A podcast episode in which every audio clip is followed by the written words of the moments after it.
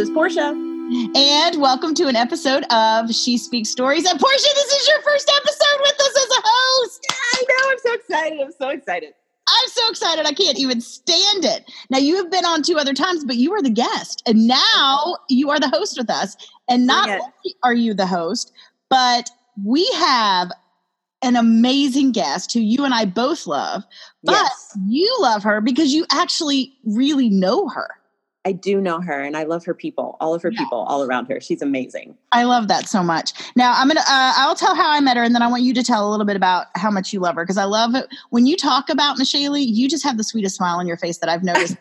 when we we had a meeting on Zoom a couple of weeks ago, and ev- the whole time that Gwen was talking to us about Meshali, you just had the sweetest smile on your face, and I, it was so I'm, a, I'm a huge fan, huge fan.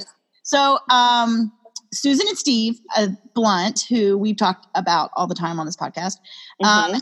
Susan introduced me to Meshali through text. And Oh. then, and so Meshali and I have been randomly texting back and forth every now and then because some, you know, when you are introduced to somebody and that you know that God desires you to be friends, and the way I knew it is because he would wake me up in the middle of the night to pray for her. oh, wow. I love that. so I would love that so text her like at random times of the night saying, Meshali, I'm praying for you.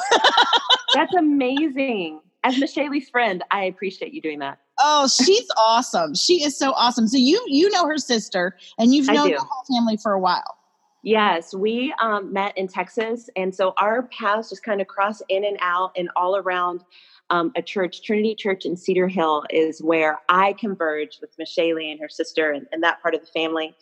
And I've just grown to see, like, you know how you know somebody and you're like, hey, they're cool, they're awesome. Y'all, Meshali is cool and awesome. She I mean, is. She is. separate from her talent that you'll hear about, separate from just her because she's gorgeous. Oh, she's so beautiful. I, She's it, so it, it does. I tell you, her skin is so gorgeous.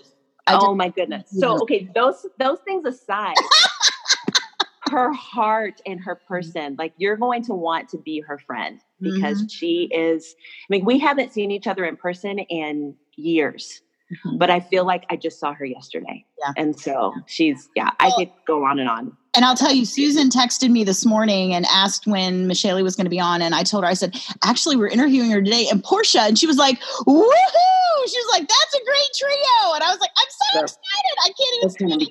And you It's know, good. Susan is not one that exaggerates her love of somebody. She is No. truthful in what she says. And she says a lot of good things about Meshali. She adores her. And today she texted me one little simple phrase she's a doll. And after having talked to her for just a little while, she is a doll. She's fabulous. So, Absolutely. Meshali, welcome. We're so glad you're here. welcome, welcome, welcome. Well, guys, after that enjoy. we can just end this right here. Like, just- after that, I uh, yeah, we can just wrap this up. So, thank you so much. We so are so glad that you're with us. No, it is it is my honor. This is a podcast I have been chomping at the bits to do, and I'm so glad that it's worked out in God's timing. So, Amen. Amen. So Now, glad Amen. to do it. There's many things that you are known for uh, that you're going to talk about today. But one of the things is you are an incredible photographer, like Yes. gorgeous photography. Thank you so Yeah. much. And I will say this, Meshali, when you texted me last week and said that you would take pictures of our podcast team, I'm positive you heard me in Dallas, Fort Worth. Oh my word! Well, it was so funny because we had been texting and talking so much, and I thought, good, you know, goodness, that would be so cool. I just love your team so much. Everyone you mentioned, I have a heart connection with. So I thought, how about we all get together, do a shoot, do a hangout, and Oh, my heavens. New, new material to work with. So, um, yeah, I, I'm praying and hoping that happens. Now, tell me, how did you first become a photographer? Well, th- this is funny. I, I actually wish I had like this really cool story to tell you. but I say that um, honestly, the love for the arts has always been just a part of me, a part of my heart. Even as a little girl, like I was just drawn to all things art and um, and photography. But I'm from a small town in Arkansas, growing up in the late '80s and '90s, and um, being a photographer wasn't really a an attainable like goal as a career, you know, there in my little mindset at that time. So it was always a hobby and came out to Dallas area went to school and always did it as a hobby and kind of on the side.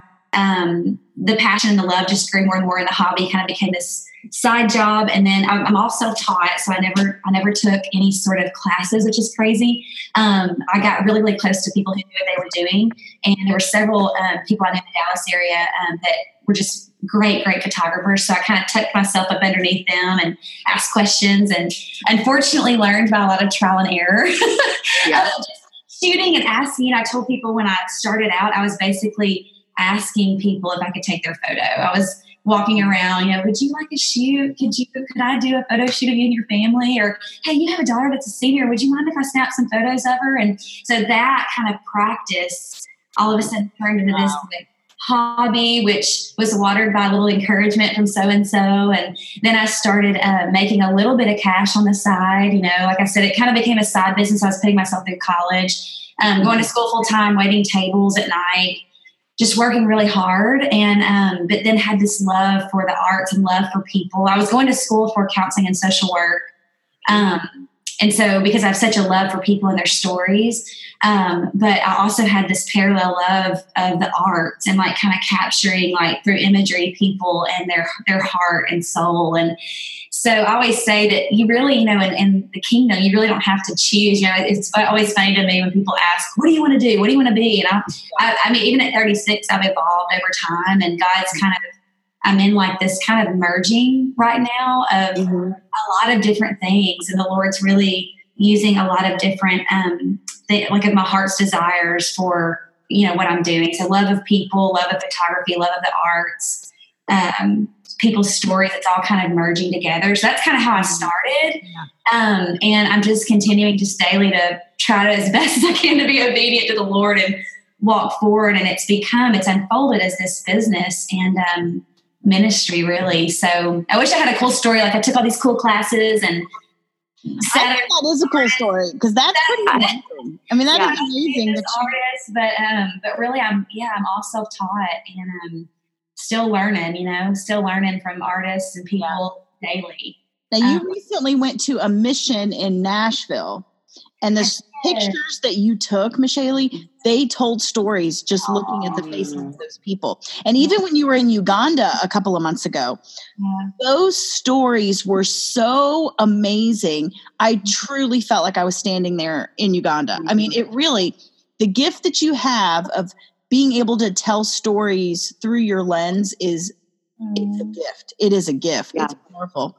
Well, my heart is uh, truly like I've always said it. Everybody's got a story. Everybody's got a voice. Everybody's got a story, and everybody's got a voice worth hearing.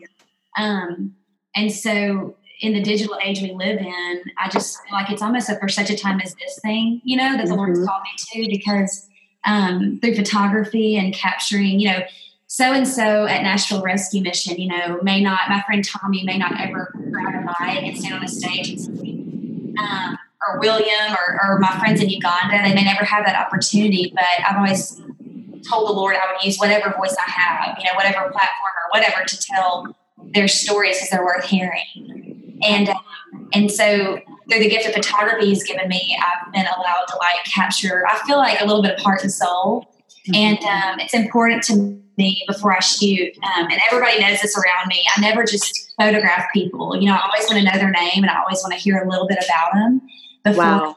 I, before I just take pictures of them um, because I think that again everybody's got a story everybody's worth hearing and um, mm-hmm. I don't know everybody's everybody's I don't know story's worth something you know we all have a little bit to share with each other and so maybe that's what comes through I don't really know but um, but yeah in Uganda it was the same thing we had translators there and um, same thing we're all we're all human you know like in nashville at the mission same thing you know we all met the same way and talked and um, I tried to capture their story as, as beautifully as I could, you know. So wow. I love that. I love that. I, love that. I think that that shows in her work. Oh my gosh, that shows in your work, Meshali. I always pray so. I do. Always pray so because there are so many great photographers out now. Oh my word, they're everywhere, you know. Mm-hmm. And I always tell people I'm no different. I'm no better than. I mean, you see probably a hundred great photographers a day on social media. Um, mm-hmm. But I always pray that the Lord would anoint my work and it would, yeah, you know, He would fulfill whatever's supposed to be fulfilled in my work, and that I would give people a voice. So maybe. Yeah. I hope that mark is on it, you know. Oh, it is. Um, okay, and some of the things that Gwen spoke with you about, yeah. um, she she gave us this amazing question to ask you, and so I'm dying to ask it. She said, "Will you help us see your early childhood years and describe it like you're there chronicling it with your camera? And what do you see?" Wow, wow! Yeah. I know. I love that so question. Through that, yeah, I'm telling you, it is she's a powerful woman, Gwen. Yeah. she really is. My conversations with her, I told her, you know, she was encouraging me the whole time. And I told her at the end, I said, Hey, listen, you yourself have a gift, sister. Mm-hmm. Um, I've never met her. I've never met her, but we just talked and um, talked through my story and the way she saw it from a different perspective was just so cool. Yeah. Um, but yeah, like, so I was, I was telling Gwen that um, I was born and raised in a small town in South Arkansas, um, raised in the ministry, and um, was brought up, you know, in church and and have a story of like, you know, deep Christianity and mm-hmm. love the Lord. And when I was 12, I lived in a small town and honestly, kind of in a um, a beautiful little small town community, but kind of a religious like community. And mm-hmm. um, had a great family and kind of were the ministry family in town in quotes you know had the really beautiful cars and the beautiful home and three kids and the picket fence and all that but um but there were some there was some hard times and there was some um challenges that we were facing kind of while my dad traveled he was an evangelist so we didn't do like the traditional ministry thing where he pastored a church um, he traveled every week and served the Lord. He was gone every week. Um, he would leave out of town on Saturdays. And so he was gone, you know, Saturday through Thursday of every single week. Okay. So would call home a ton and was always involved, but like physically he was out of the home. Um, mm-hmm. traveled all over the world and, and ministry at that time was you know very successful i guess in quotes if you want to say that he was all over the world so um, so anyways was out doing the work of the ministry and my mother and him just kind of grew apart and mm-hmm. this in this part i always am careful because i feel like you know even even with them i always want them to be able to tell their story and sure. um, i want to honor them and, and the great parents that they were but um, when i was 12 um, they decided like and it really came to a, it was a surprise to everyone um, and I found out first as the oldest child, but um, I was we were told that they were going to get a divorce, mm. and it was when I say it was earth shattering to my little twelve year old soul. I mean, I had I had absolutely no idea it was coming, and I think we hear of divorce so much in our culture that it's kind of become this like common word that people you know, but really because of the way God intended family, um, it's shattering. You know, it's shattering to your soul. It's shattering at such a pivotal age. Twelve years old is you know such a formative time and like i said we were in this um, really small town a beautiful community but just very religious and image driven and um, and so that was that was earth shattering to my little you know 12 year old heart um, finding that out so going through that at 12 I, I, tell people that was kind of the beginning of this um, i believe an attack on my life from against our family, against all of mine and my siblings' callings, and mm-hmm. um, it was a it was a kind of ripping the rug out from under my identity type of moment. Like in the big, you know, just that just that hearing that about the divorce and things that begin to evolve. Um, so I was twelve. My dad moves out. He continues to you know, faithful in the ministry, continues to go out. But, um, but, you know, there was a lot of wounding in me and I was home and my mother, um, and this is kind of the, the part that I really want to honor her. And, um, even in sharing, because a lot of this is her own story and she's currently processing and walking through this herself. And I'm so proud of her for it. But yeah. she fell into, um, just some really, really hard times with, the divorce and different things that she went through. It's hard living in a small community and you're well, any community, but your life being on display. And um, just through some really, really hard times, she fell into an addiction with um, opiate pain medication and mm. pretty deep addiction, and um, has always dealt with some pretty, pretty intense. Like uh, she struggled with mental illness and some things, and so seeing her walk through that on top of the divorce as a kid and as the oldest child, I think the birth order. I'm a total psychology geek and studied that and totally believe in the birth order and the oldest child. Not that I carried anything more than the other than my other siblings, but I carried it in a different way and I carried I think a little bit heavier. um, things fell on me, I think, at the time because I just was the oldest, you know. And so, anyways, um, a lot of times I think, unfortunately, that's a that's a common model that we're seeing right now in children, and the burden is too too big and it, it breaks them.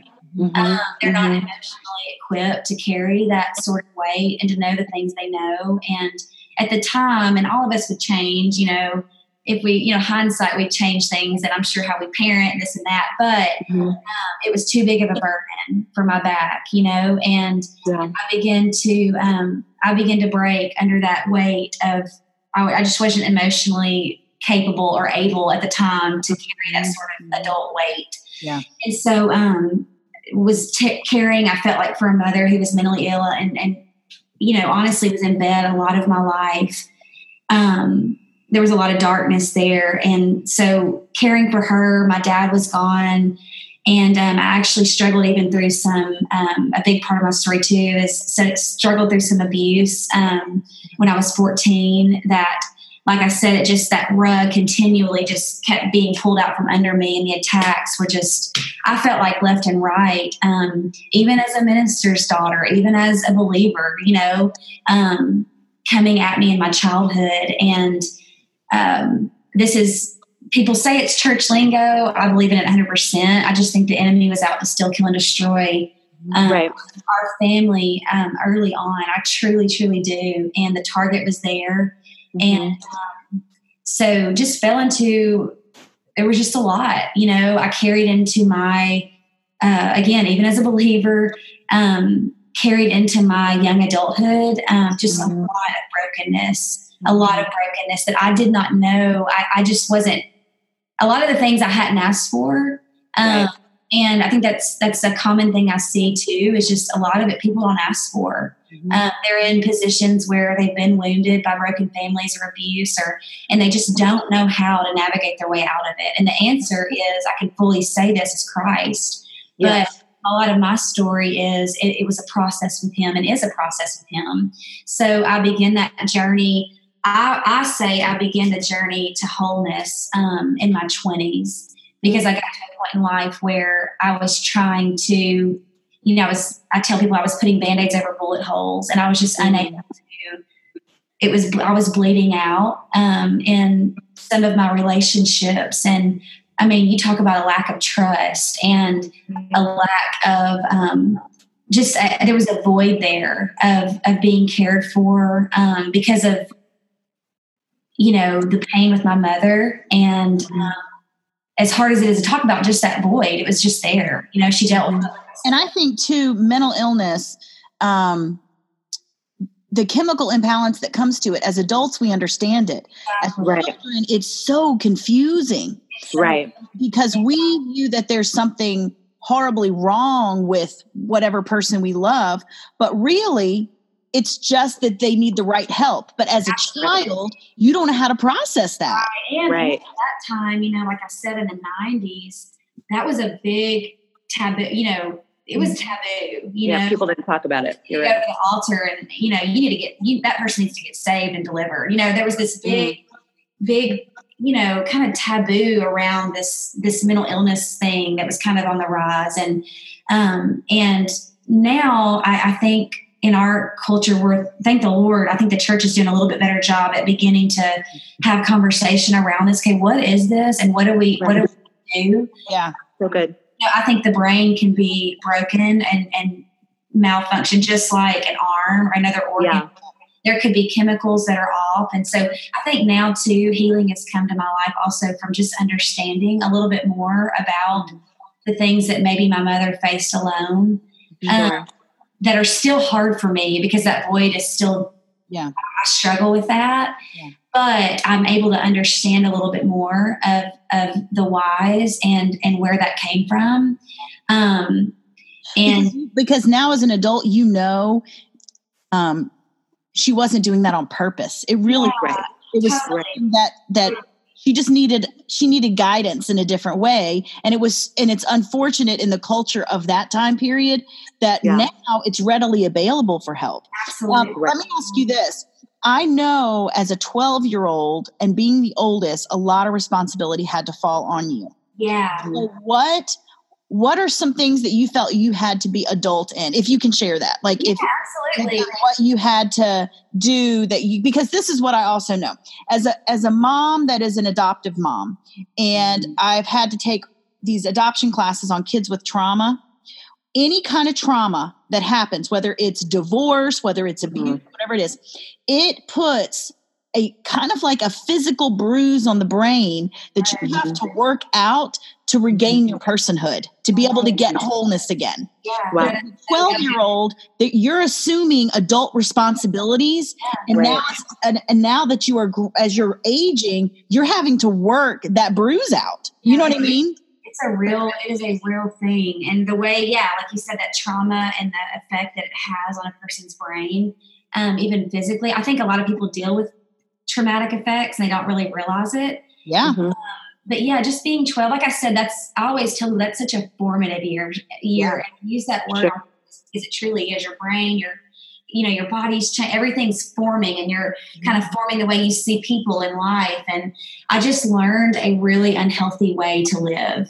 Um, sure. I was really, I was overly responsible for everything and everybody. Um, for my parents. You know, I always worried about my mom. Mom, are you okay? Do you need anything? Do you want me to go here? I don't want you to be alone. Mom, should I go to dad's or do you think you'll be okay? Or are you feeling okay today? You know, do you need any? Oh, Meshali, that's a heavy yeah. burden. You know, do you feel okay? And, and you're even sleeping for days. Are you, do you need any food? You know, just mm-hmm. this, this, parenting role as a child, which yeah. now as an adult, I see created a void because my needs weren't being met. You right. Yes. So because everyone is is born, it's an it's a innate you know need for that care as a child. You're mm-hmm. born with that. So when that's not there, mm-hmm. well, you know, it's just funny how we yes bodies. Yeah. You know, so we um so I just I took that into my adulthood and like I said, just that unhealthy mindset of lack of trust. That's the way I had learned to live. Mm-hmm. Uh, that's the way. That's all I knew. You know. So even as an as an adult, learning how to live um, just boundaries, you know, responsibilities sure. from certain things. And like, that's not my job. That's not to carry. That's not yeah. my burden. And growing in the Lord and realizing that it's, it's, I'm not the Holy Spirit, that it's, it's his job. It's his, you know, I can cast those cares. I can, um, I'm not big enough. You know, I'm not big enough to handle things for people. I'm not big enough to take care of them like he would. Um, so handing things over, you know, things like that. Just there were there were a lot of unhealthy mindset things that I just I just lived in that way and never realized that it was unhealthy because that's the only that's all I knew. Right. Um, so yeah, I just carried that into adulthood and like I said, came to a point where I was like, man, this is this is not working. Like this system of life and this system of and knew, you know, knew in my gut I was carrying a lot of brokenness that needed to be healed um, a lot of wounding. And, and I always say, like, idols, you know, grow. I tell people, and I believe idols grow in the soil of our deepest wounds. So, like, mm. that's why the Lord, we're going to create a balm. We're going to create a remedy for wounds. We're going to create, um, if there's a wounding or a pain that He hasn't filled or come, came into yet, to heal fully and restore. Well, we're going to live out of that and want remedy. I mean, you know, I always say, you always know you always know it's an idol or it's an addiction when you have to have it for wow, you know, yeah. a, a, soothing or a pain. There's a pain in my life that I have to have. Mm-hmm. This, this, I can't, you know, I have to have this relationship. I can't be alone. I have to have this substance. I can't, I can't live wow. without. Like, you know, that's a red flag. I feel like in our hearts, going, "Hey, God needs to touch this place." Um, that's so good, you know, and uh, and I just, I, you know, I tell people really openly that's just I didn't ask for some of it, but that's what I carried into adulthood. And I realized in my 20s, the Lord and I had a, a road we were going to have to walk out together, and I was going to have to let Him into that place, you know, and uh, trust Him to begin that journey, and um, and honestly relearn Him. Like I got, I feel like almost reintroduced to Him mm-hmm. in my 20s. There were so many things I thought about Him. You know, you hear that quote um, how how you view God affects everything in your life. That's the biggest, you know. And and so I had to re almost he had to reintroduce himself to me, and a lot of it came through this healing. Okay, you know, and that. so that began in my twenties as well. Wow. So you, I love that phrase that he reintroduced himself to you. I love right. Yeah. I love that you're, you're talking about this as a process. That none of this happened overnight. We, yeah. Our our society is such a I want it now. Yeah. I want it at my house in two hours, or I want it here in my house in less than thirty minutes. Mm-hmm. And I love that in your story you keep saying words like process mm-hmm. and journey and mm-hmm. a path, and not that God cannot in a moment do mm-hmm. a miraculous work in our heart and our soul. That's right. But because you have surrendered to the process, mm-hmm. you have mm-hmm. handlebars not only for yourself, but also you've made that available for other people that are hearing your story. That yeah. it's okay that it's a process. Yeah. It's okay that it didn't happen overnight because you didn't get into the situation that you're in overnight. Right. All of these things didn't set up overnight. Um, and I love what you said about that idols grow in the soil of our deepest wound. And when you feel like you have to have something to make yourself feel better yeah. outside of God, then it for sure is an idol and yeah. a red flag to make it go, whoa, what, what, what, what am that's I? That's why I think we're called to have mercy and compassion because anytime I see a person, you know, I'm a Christian, which means I take on, I profess myself, you know, as a Christian. So I take on Christ like, like what does his word say? I take on that for my way of living. Mm-hmm. But when I mm-hmm. see people who are living outside of that, instead of throwing stones, I always think, where I wonder where they're wounded. Hmm. Wow. I wonder where they I wonder where where what what's going on there. Why do they have to have that? You know, if it's if they're living out of biblical the biblical way of life of living to true life, the path to life, and they're seeking something outside of God's will or God's, you know, his plan or his word to fulfill desires. Instead of throwing stones, I always think, I wonder where they're winded. Mm. I wonder what happened. I wonder how they got there. Yeah. You know, even if they believe in their heart, no, this is right. Like I mm-hmm. believe, I don't believe that. I don't believe that that's what the Bible says. I believe this. I, I just, it's funny. I just always wonder. I'm like, I wonder what happened. You know, mm-hmm. and that's where mm-hmm. story thing comes in. But and I also know, you know, I've gotten have absolutely changed my life. So that's given me a um, that's given me fuel for compassion as well. How people have treated me and what healing wow. me. And it wasn't overnight. Um, and like you, Portia, I think I'm a I'm a full believer that God can move however He wants to move, and He's able right. to do whatever He wants to do. So yeah. He has done. I've seen it miracles in a moment, mm-hmm. but I mm-hmm. always tell people don't miss your miracle because it's not in a moment. Sometimes That's miracles, right. You know, miracles happen through a process. Yeah. Um, and I always say it's like the Mark 8 thing when Jesus heals the blind man. That's such an interesting restoration oh, story yeah. to me because the man comes to him and it begins the restoration process, the restoration of his eyesight. Mm-hmm. And it mm-hmm. says he puts the mud on and everything. And the, the man, he says, What do you see? And the man mm-hmm. says, Well, I see people, but they look like trees. So he, he wasn't there yet. Yeah. Right.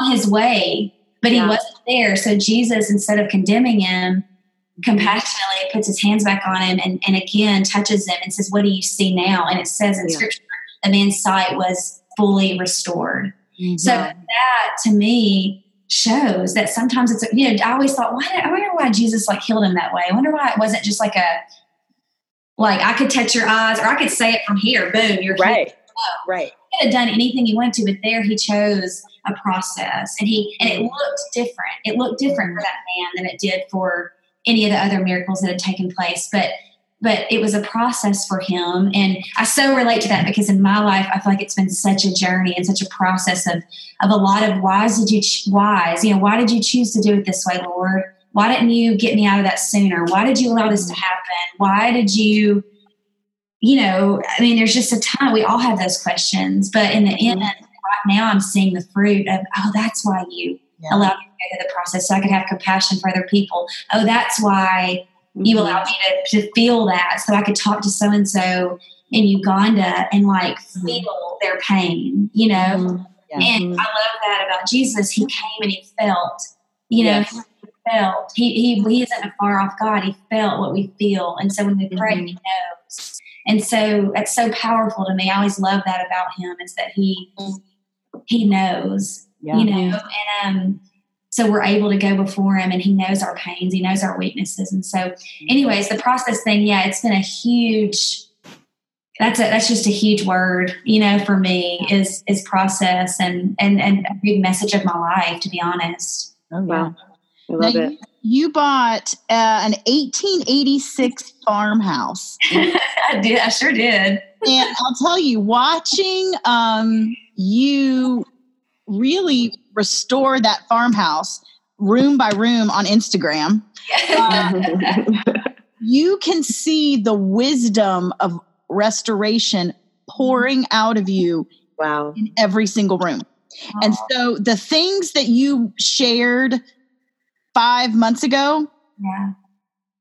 they're so different than even what you're sharing now. It's like it's Yeah. like your eyes are opening. I, I'm telling you, Meshali, some of the things that you put out on social media, I save them to my phone because I'm like, oh no, that's good. I'm going to need that.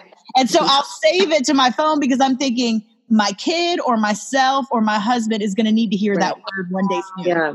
That's something. Wow.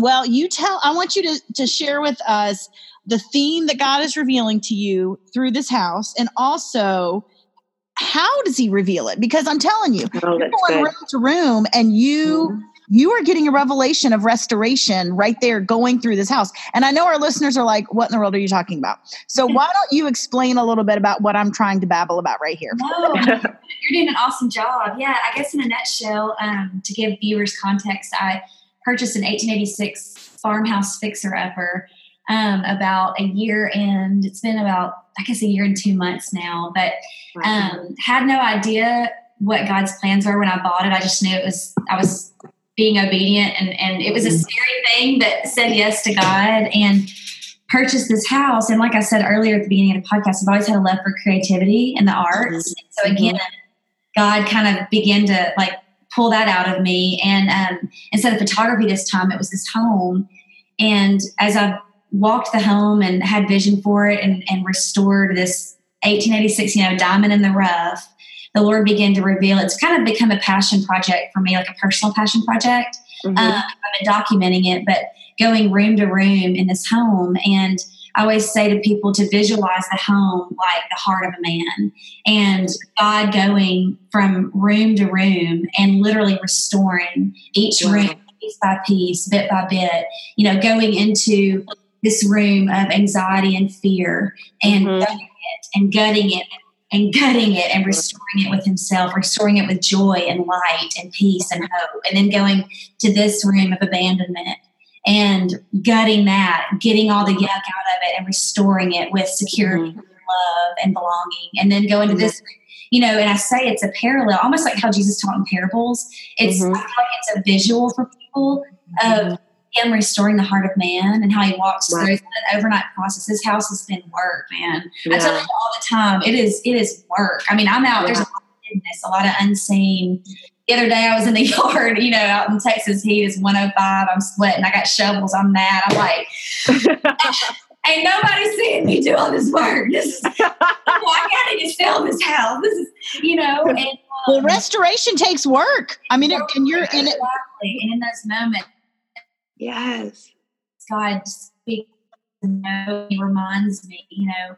Um, so yeah, just just this, the, it's almost like this hand in hand thing. I've, I've been this journey I've been on with him, and in the process of me restoring this home, he's restoring me. Amen. You know, and and it's just it's powerful. It's really powerful, and and and just the the love and the patience and stuff that I have with this home, and like the the I mean, just the vision I have for it. Um, so many people have passed this house and like Mm. I'm not buying that house. Like I want this new one up here that's shiny and awesome. Like that's Right. I don't have time, you know. And then just the the passion I had and like the you know for this little diamond in the rough, I thought, man, that that house that house could be something. You know. Wow. And uh, same way as how God sees us, you know, is like I think where where people pass us up and think we're too far gone and there's no hope there and they need to just burn that that thing down, you know, or or like bulldoze it. God's like, no, no, no, no, no. Like I see a diamond in the rough, you know. I see Wow. I see purpose and and um and I always think it's funny because this home is actually just a little like I said it's an 1886 farmhouse fixer upper. There's a million other more beautiful homes, but God it's surrendered to God, so He's using it, you know, to tell a story. Um, so I just I'm kind of just a steward right now and like along for the ride. So Wow. Wow. just trying to steward it well, really, you know.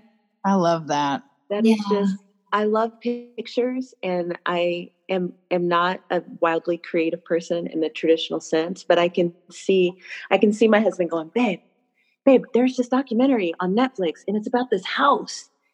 and I think I think it's Meshali's house.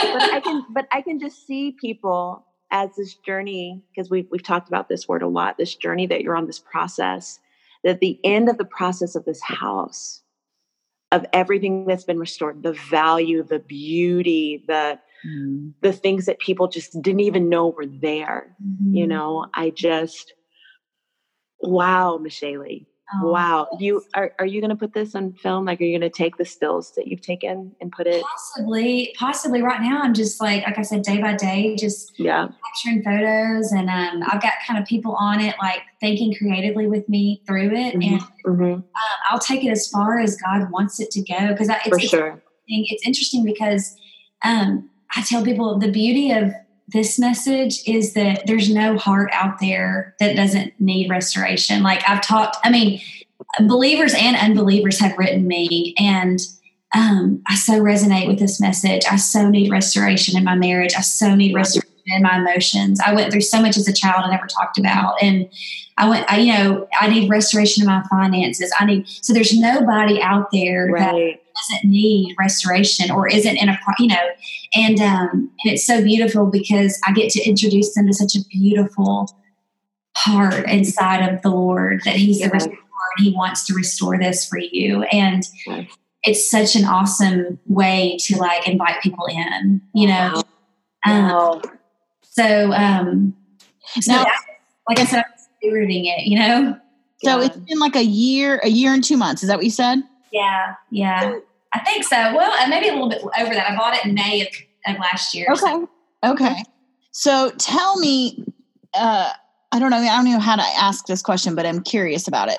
Is um, you have been really close in your relationship with Jesus over the last year as far as you're learning new things about him he's yeah. revealing things about you so how would you say your your emotions your feelings your understanding of mm-hmm. god and who he is how would you say that's different in the last 15 months well it's funny i think i've come into a whole new um, and i hate cliche statements but truly a whole new like season of my i think all of our journeys with christ I, they're supposed to evolve and yeah we never can learn all of him or you know so like i said even as a child being raised in church knew Christ, knew the Bible, wasn't necessarily applying all of it all the time, you know, kind of sure. that, like, I don't know, just love the Lord. But I, I, and I've known I've had a call in my life since I was young, you know, that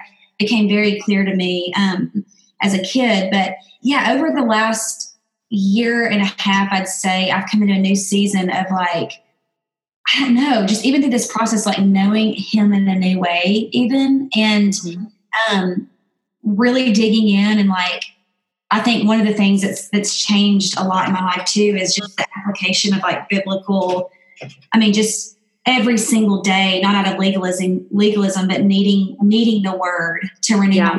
needing the word to transform me and to like and taking on Christ, taking on his thoughts and taking on and there's something about even in the the spiritual but also in the natural, I don't know how to explain it, but in being obedient and walking this thing out with God, like putting boots mm-hmm. to the ground and stepping out in faith in a whole new level. Mm-hmm. And, and, you know, there's a newness, there's a new I'm going deeper because I'm putting boots to the ground in this thing. It's not just something I'm talking about anymore. When he said to do it, I jumped out and did it. And well, he's he's meeting me there and introducing himself to me in a whole new way. And I think that's the power of faith and actually stepping out. You know, faith without works is dead. When yeah. you, you step into new things with him and he's calling you to, even though it looks scary, even though you don't have the mm-hmm. for it, even you don't know how in the world that he's going to make a way, But when you step out and he does make a way, yeah, a whole new whole newness with him, or you're learning about him, and that's what I think. I mean, I've, over the last year and a half, I mean, it's like he's just left and right show. And I've gone through a lot of seasons. Don't get me wrong, where there's been a hiddenness to him. Like right. Really been able to figure out where are you? Why do I feel this way? This is a dark night of the soul. Why do I, why am I battling this? And, you know, but I think we go through seasons of rain and seasons of sun and, see, you know, and it does all that to somehow grow us. But, um, but the last 15 months, there's just been, in my personal journey, there's just been a sweetness. There's been a special mm. something that God's like starting to pour in and pour out. And there's a favor that's come that I didn't earn or ask, really know to even ask for, that mm-hmm. He poured out, you know? And, um, and, I, and the interesting thing is, I don't know that I would be walking in this if I hadn't said yes. Yeah. Mm-hmm. I don't really mm-hmm. know. You know, I don't really know what that would have looked like, but I was so scared to purchase this home because it was scary as a single mm-hmm. woman. this farmhouse fixer upper, 1886. I had so many people telling me, "Oh, what are you doing?" Like, no, right girl, you no, you don't even know like what you're about to get into. Mm-hmm. You know? Right. I had people honestly that heard from the Lord, and you can like side note this: always have people in your life that you know hear from God, and like yeah, listen to those voices, um, not just everybody, because a lot of voices told me no. But then I had mm-hmm. certain people I trusted that said, you know what, I feel like this is right. Yeah. I feel like oh, praise the Lord. Yeah. And um, so, but there's yeah, like I said, there's I said yes and I put, you know, I say, my pastor kept telling me, you have to put your foot in the water to see it part.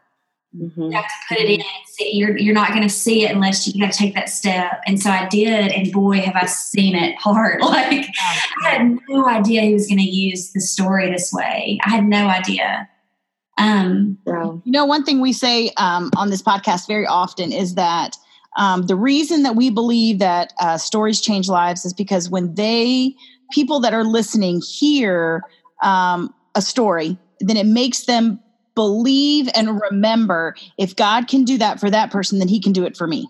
Amen. I think this story is something yes. that if it's a mom that is in the middle of um, a separation with her spouse, if mm-hmm. it is um, a somebody who has just lost their job, if it is somebody that is having a hard time with kids that are just challenging mm-hmm. kiddos mm-hmm. and they feel like a very horrible mom. I think what they need to hear in this, at least this is what I'm hoping they hear, is that God is a God of restoration Amen. and restores um, marriages and relationships and finances and job situations, and He yes. restores parenting. And I, uh, I think you know uh, there's a verse in the Bible that one of my sweet girlfriends uses that had a very, very long desert experience. And there's a verse that talks about that he will restore the years the locust ate. Yes. Oh, Joel 225. Yes. That's yes. A, that's a, yeah, that's a, and, and I just think, oh my goodness. Yeah. With some woman today that is listening to this needs to hear God has not forgotten her mm-hmm. and that he can restore the area in her life that is broken the most. Yeah, he actually mm-hmm. will restore double, is what yes. the words, you know what I mean? So, mm-hmm. so, when God's in it and his restoration, you know, we would we pay back what we pay back, but he pays back double. Oh. Yeah. And, and so, isn't he so, so kind to do so? Yeah, and I and I think what we're doing right now is so cool. These stories now, what we're doing is we're testifying. We're Come we're on. giving a testimony, which is saying, "Do it again." You know what I mean? So that's what's yeah. Mm-hmm. powerful to me. We're we're giving testimony and we're saying, "Do it again, Lord." You know, like if you can do it, and I can full out. You know, used to in the dark nights of the soul, you, you you're on shaky ground. You can't really say it, but now I'm to the other side of so many things where I say, "If He can do it for me, trust me, sister. like you don't even know. You don't even know right. of my story or the darkness of the night. He can do it for you. Like I should not be here. I'm telling you. Mm. So, so what what I hope people hear is the hope in we can call them stories or testimonies, but I'm telling whoever's listening, like he can do it for you. Like he can do it for you just like he did it for me. He's no respecter of persons. Like he's a restorer. That's who he is. And so, um, so it's just, it's, it's just, he's, he's amazing. I, don't I don't really have any other word for it. I love it. I love it. Yeah. Um, I'm going to ask, can I, Portia, I'm going to ask one more question and then you can jump. Yep. no, it's your um, I, when uh, Portia and Katie and Gwen and I gathered in the, about a week ago, um, we decided that we're going to start asking every guest one final question. Okay. And so we want to ask you this question. And This is what it is. What would you like us to remember the most about your story? Mm. Mm. Um, gosh, there's so many things that go through my mind, but, but what I what I said earlier that for viewers, like no matter how dark the night, and truly, like I mean that. I'm not. It's not a cliche thing. I'm saying like I've lived it, I've walked it and breathed it, and wanted to give up, and like like I said, shouldn't be here. Like no matter how dark the night, hold on. Mm. God is a restorer, and morning will come. Mm. Um, situation, and so, and I'm a I'm a living, like I said, like I'm a living, breathing testimony of that saying like if he did it for me he can and will do it for you i think a lot of people hear that he can but they doubt that he will. You know that's where i was. I had been around so many people who had awesome stories and i thought well i know i don't have a doubt in my mind he can but i don't know that he will do that for me. Right. Um and so the the this you know the takeaway is he will do that for you. Mm-hmm. it may look different. Your process may look it's going to look different than everybody yes. else's it's probably not going to look like what you have in mind. Yeah But he will do what he's promised he would do. Yeah, yeah, that's good. That is good. I took um, so many notes, Meshali, on all I, the things I feel like I, I, am sorry because I feel like I rambled and rambled. No. You're probably like, this girl is no. Like, no. I could see was, Portia over there taking notes, and I'm like, my word, she's gonna have a novel by the end of this. This is awesome. no, I mean, it just Dude, maybe you can send them to me, Portia maybe you can send them to me. I'm trying to kind of pull this all together and like. No, I honestly thought I was like, I wonder if she would mind if I like wrote up what I heard. So yeah, we'll we'll just do that. I'll just I will write I up what I heard. It. Because I've got like circles and I drew a couple pictures. I love it. Wow. No, I, I was telling, I guess Susan before you jumped on, like I I just, I mean, people that are believers and that hear, and it's been cool. Even like Susan Blunt, like her walking alongside me in ways and this has brought a whole new perspective to me because it's my mm-hmm. story i see it a certain way and she'll say something or how she sees it i'm like that's so powerful i've never thought of it that way you know but as the lord's opening up more doors to share it actually helps me to hear feedback from you guys on hey we heard this or this is kind of you should go into this a little bit more or i love know, it I am just, I'm just so honored to share it and so honored and so praying that it just ministers deeply to people's goals, you know. Well, Meshali, I know that we've got we're going to have a lot of um, listeners that are going to want to follow yes. you. So, how can they do that? All right. Well, they can follow me on all um, social media platforms: Instagram, Twitter, Facebook. Uh, I'm a big Instagrammer, probably the most. So, um, and that's easy. That's just at Meshali. So it's um, at M E S H A L I or they can check out the new website, and that is michelle.co.co. And it is a beautiful website. Thank you. Thank you so much. They, they work, the team worked hard on it. I'm really proud of it um, because of their hard work. Yeah. but, um, but yeah, thanks so much, guys. awesome. Meshali, thank you. Thank you. Oh my goodness. You. are amazing. You thank are. You. What a gift you are. And I'm telling you, we are going to be counting down the days till we see you this fall face to face. like I'm holding. You don't understand. I'm holding you to it. Like oh, you cannot wait. It's done. It's done. I already have in my mind. I even visually have in mind what I like how we would photograph. Oh wow! Oh so wow! It's, it's done. So Nashville, here we come. so fun. That is. Portia Susan's laughing like she thinks I'm kidding, but I'm not. No, I'm just like just know how we do from the south. If we say it, it's it's done, honey. Take it to the bank, okay? Oh, that is so. That's funny. a southern term, I guess. Take it to the bank. That's what you take can, it to the bank. I love it. Yeah. I love it so much. Yeah, we, uh, when we're off, tell me, and uh, I, I, wanted to tell y'all something. Okay. Good. We're off. All right, well then, uh, Portia, this was your first episode. This was a great one to start with. I know how fun! Amazing. It was so anointed and so uh, amazing. Oh my goodness. I love it so much. I do. Um, and then what I want to say is this if you that are listening have friends that you know are in a season where God needs to restore an area of their life because you see yeah. the pit that they have either been thrown in or they chose to mm-hmm. jump in themselves. Mm-hmm. God is the greatest pit puller outer, and He yes. will restore you once He pulls you out. And Amen. so, if you know a friend that needs to hear this word um, today and this story today, text it to them because you can do that on any of the major podcast platforms. There's a little button and you can text it straight to them because Yep. I tell you, um, one of the pastors that I work with, he's a big podcast listener, and he will shoot me on a text message um, podcast that I should listen Yeah. to. I'm so thankful that he does it because even if I can't listen to it right that second, I go back and I'm like, oh, he knew I needed to hear that. He knew I needed. Yeah. To hear. So Yeah. Be a fabulous friend today and text this to one of your sisters. So, Meshali, Sure. thank you, thank you, thank you for being with us. Thank you. Hey, listen, I love you guys and love everything you're doing, and so it is it is truly my honor um, to have shared a little bit today with you. Well, we Love love you, you, friend. friend. Awesome, love you guys too. All right, bye, guys. Bye.